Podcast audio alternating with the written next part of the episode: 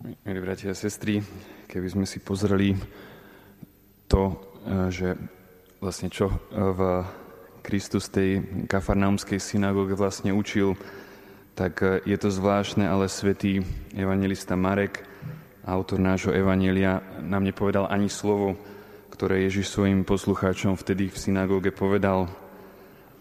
Ale predsa v tých niekoľkých vetách, ktoré sme čítali, Marek až štyrikrát používa slova učiť a učenie. Teda to znamená, že tá ústredná otázka dnešného evanielia je, aké je to Kristovo učenie. Ale vezmeme si veci po poriadku, ako šli. Ježiš práve predtým, keby sme čítali evanelium, tak by sme videli, že povolal svojich prvých štyroch učeníkov na brehu Galilejského mora, teda bratov Šimona, Ondreja, a Zebedejových synov Jakuba a Jána. Ich vzal a dorazil s nimi do Kafarnauma a hneď v sobotu ide do synagógy. Pre Žida nie je naozaj nič bežnejšie. Podobne, keď začne učiť, nič normálnejšie si ani nemôžeme predstaviť, pretože každý dospelý Žid mal právo vystúpiť a komentovať práve prečítané písma. Ale tu prichádzame k zlomu, dejiny ľudstva, môžeme povedať, sa práve v tej chvíli menia a učenie zákonníkov je nahrádzané učením Spasiteľa. Okamžite sa o tom presviečame tým údivom zástupu a následným exorcizmom. Pre Marka idú totiž obidve stránky Ježišovo diela a jeho učenie aj exorcizmus spolu, alebo ešte lepšie by sme mohli povedať, že tou Najlepšou Kristovou lekciou, to najlepším vyučovaním je skutok, ktorý oslobodzuje človeka od všetkých podôb zla.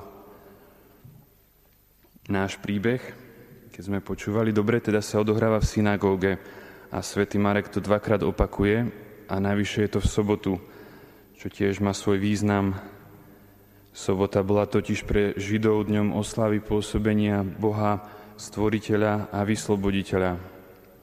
Keď Kristus vyháňa démona, používa pritom to isté slovo, ktoré neskôr adresuje aj rozbúrenému moru počas búrky, ktorú utíšil. Kristus povie mlč. Ale prečo vôbec Ježiš prikazuje nečistému duchu mlčať? Určite je to z časti kvôli tomu, čo nazývame mesiášske tajomstvo, teda to, že Kristus nechcel, aby sa tajomstvo jeho osoby zjavilo skôr, ako budú jeho učeníci na to pripravení.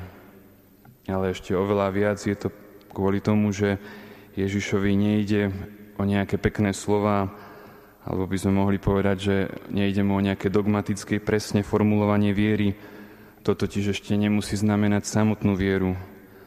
A v evaneliách sa dokonca často stáva, že práve démoni hovoria tie najkrajšie dogmy, ale nehovoria ich s vierou, ani s láskou k Bohu, ktoré majú vyjadrovať a preto to nestačí.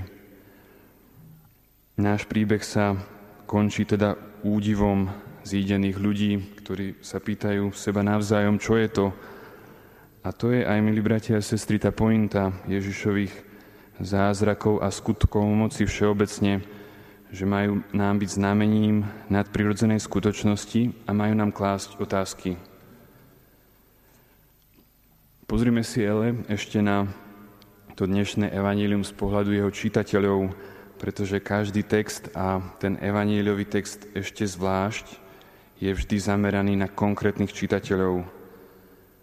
Keď svätý Marek píše svoje evanílium, je to asi 20 rokov po Kristovom zmrtvých staní, tak ponúka svojim kresťanským čitateľom rozjímanie, ktoré ich má pozbudiť k pevnej viere. Ako by Marek hovoril, Tí štyria učeníci, ktorí sprevádzali Ježiša od úplného začiatku jeho účinkovania, to je rodiaca sa církev, teda to ste vy.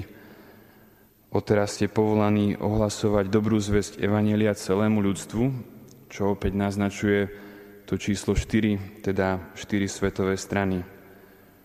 Vy ste táto církev, by povedal Marek, ktorá je odteraz otrhnutá od židovstva a ktorej otrhnutie už klíčilo vtedy v postupnej opozícii medzi Ježišom a zákonníkmi.